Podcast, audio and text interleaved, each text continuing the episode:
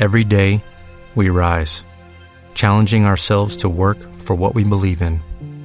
At U.S. Border Patrol, protecting our borders is more than a job, it's a calling. Agents answer the call, working together to keep our country and communities safe. If you are ready for a new mission, join U.S. Border Patrol and go beyond. Learn more at cbp.gov/careers.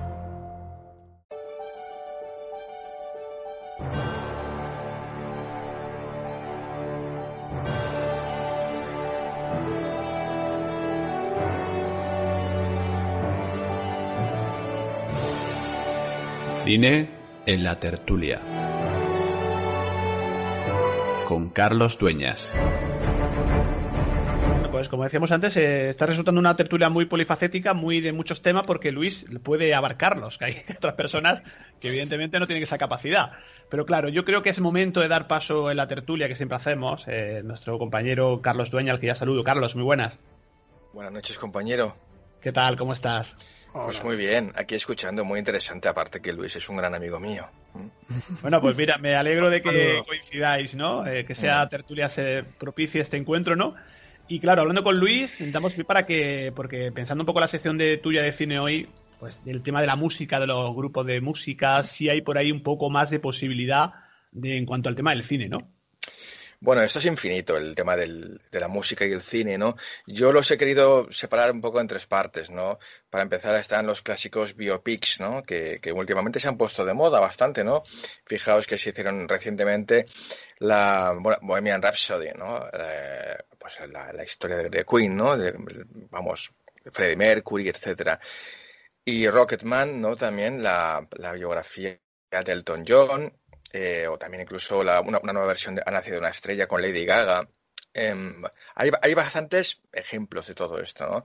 Eh, que por cierto, ya os anuncio que están en marcha para el próximo año eh, dos biopics nuevos, que aún no se han anunciado, pero yo os lo puedo decir, que se van a hacer, eh, debido al éxito de estas dos películas, el biopic de David Bowie, también se va a hacer ahora, y Steven Spielberg está trabajando, que este, tengo mucha curiosidad por saber quiénes van a ser los actores, del grupo de los Bee Gees. Van a hacer un biopic de los, de los Bee Gees, imaginaos, ¿eh? Porque, claro, fueron, es una banda fundamental en los, en los 70, ¿os acordáis, no? Está en Alive, sí, eh, Fiebre de Sábado Noche, ¿no? Etcétera. Gran, grandioso, ¿no? Grandísimo, ¿no? Históricamente sí, hablando. Sí, sí, totalmente. Yo tengo mucha curiosidad por el de los Bee Gees, sobre todo.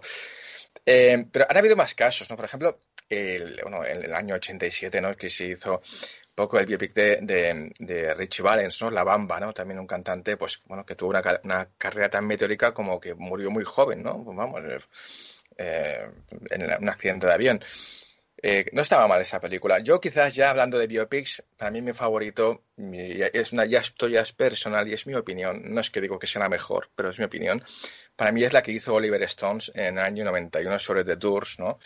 Que bueno, con Jim Morrison, ¿no? con un magnífico Val Kilmer, para mí brutal, pasar a la historia por este personaje, creo yo, este actor.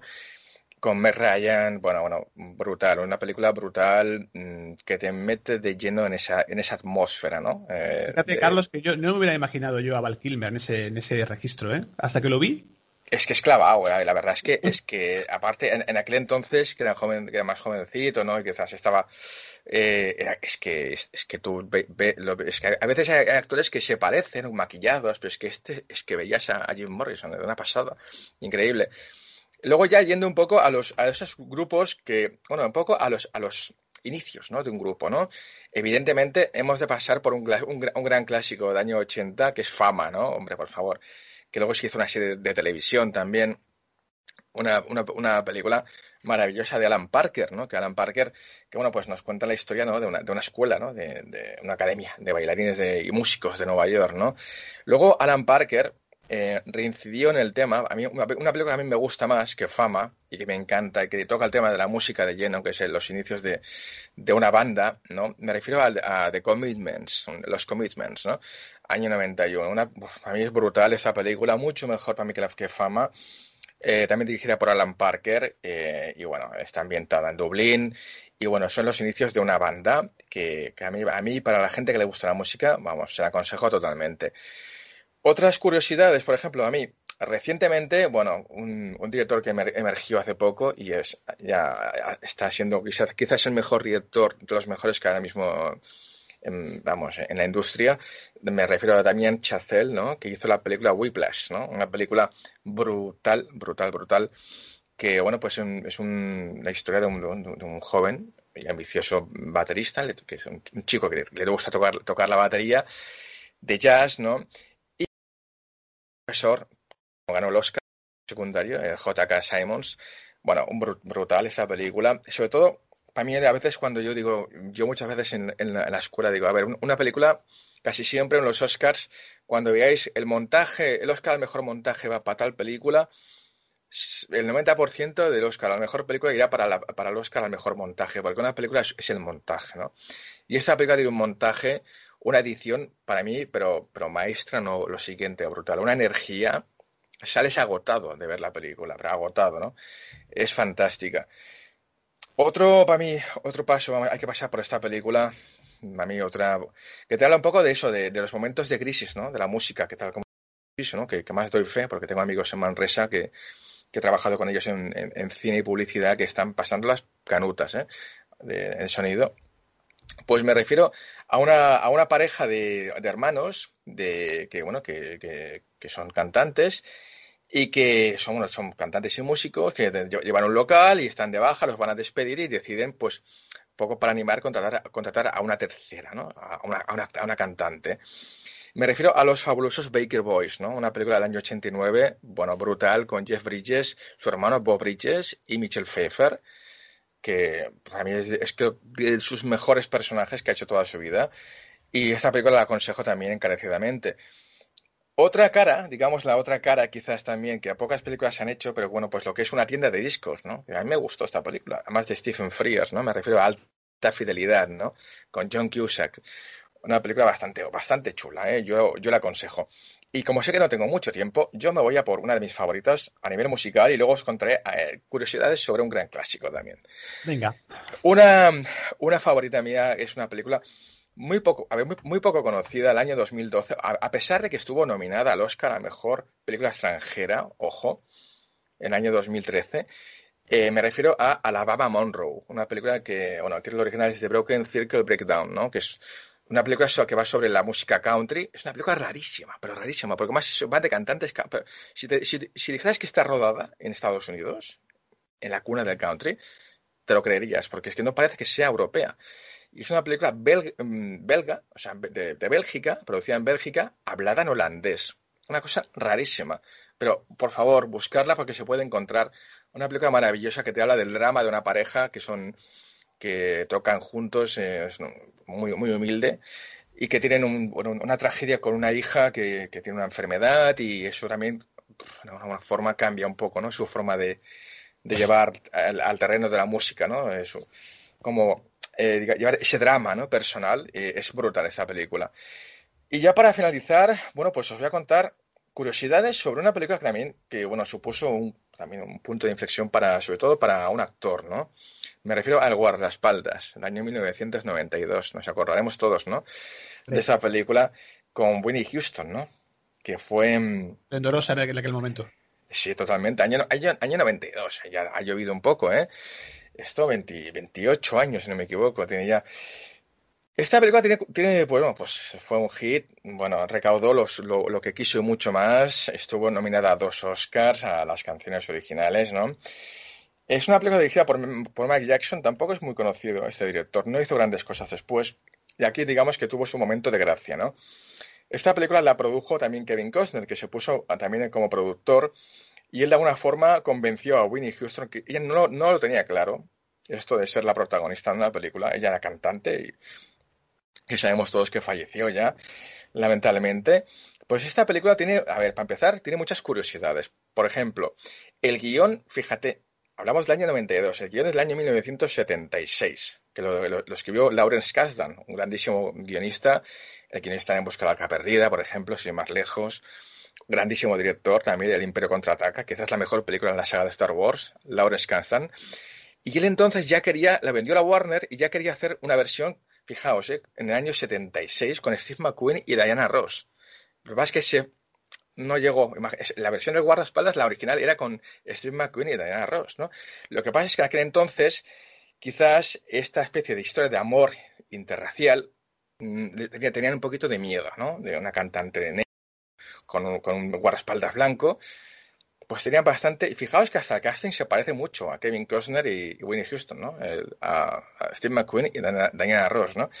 Es una película que, bueno, la, canción famosísima, ¿no? I, Will Always Love You de, de Winnie Houston, que por cierto es de Dolly Parton, no es de Winnie Houston. Esta canción es del año 75, la original. Es de Dolly Parton, ¿eh? no es de Winnie Houston. ¿eh? Que ya salió, por cierto, en otra película de Martin Scorsese, Alicia ya no vive aquí. O sea que no es la primera vez que se usó en el cine esta canción. ¿eh? Que parece que sea de Winnie Houston y no, no lo es. Pues vendió 45 millones de copias o sea, una burrada, imaginaos eso. O sea, alucinante. Y bueno, ya para finalizar, si queréis, os cuento una pequeña anécdota porque ya si la pasada edición de Tertulias hablamos de la William Pasta, ¿os acordáis? De, Manuel Summers. De hecho, de hecho pues al estar en el podcast pusimos la imagen de, esa maravillosa película. Lo vi, lo vi. Y bueno, pues no, me queda despedir sin hacer una referencia a una película española también que toca el mundo de la música, que curiosamente está dirigida por Manuel Summers y protagonizada por su hijo, por David Summers. Me refiero a Sufre Mamón, de Hombres G. Sí, que, por favor, sí, sí, es una pequeña anécdota también, acabar un poquito así en plan más de, un, toque, más humorístico, pero es curioso porque mira, es de las pocas películas que, ha tocado el tema esto de, la, de las, bueno, de, los fans, ¿no? De las adolescentes, bandas y todo eso, y entonces estaba muy emergente Hombres G. Totalmente, pues siempre Carlos Dueña nos trae curiosidades en relación no solamente a películas, sino a curiosidades que también eso, eh, cosas que no que se nos escapan, que él conoce y eso es muy interesante lo que esos entresijos, ¿no? De, del mundillo, ¿no? Que está muy bien, Carlos, que nos lo cuentes. Por cierto, preguntarte, ¿novedades de Tondi? Pues bueno, brutal. Ahora estamos ya llegando a, Navidades, estamos para Nochebuena, además es que como coincide los dos jueves en Nochebuena y Nochevieja, eh, para Nochebuena eh, tenemos un invitado de excepción, a Javier Sierra, viene a, hablarnos de la panspermia, ¿no? Quizás también poética, ¿no? Que tiene la estrella de Belén. Una entrevista muy bonita, eh, ya lo veréis, eh, con Javier Sierra. Y para Nochevieja tenemos un programón bueno, que ya os lo contaré la próxima. ¿Puede ser que estés, estés, organizando tú ahí tú con las uvas? ¿Qué es eso que estás haciendo ahí con los oyentes? ¿Qué vas a hacer?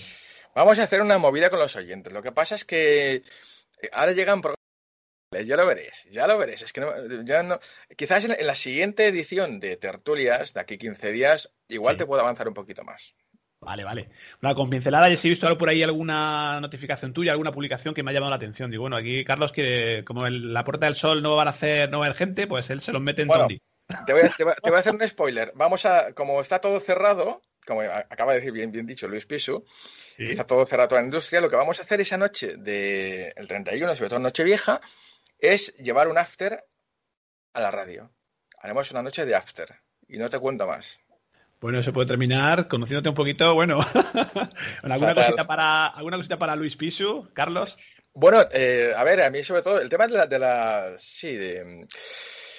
A ver, yo, no, yo, no, sé si tiene que ver, pero vamos, a mí cuando habléis de, de, polarizar, polarizar, yo, me, yo claro, yo como he trabajado en cine, no sé si tiene algo que ver también quizás con la parte visual, ¿no? Por ejemplo, porque la, la marca Warner, ¿no? Inventó una de polarización que se han usado mucho en, cámaras de fotos, en gafas también, ¿no? Luego creó la marca Warner, ¿no? La marca de gafas Warner, muy famosa en los 80 también, ¿no?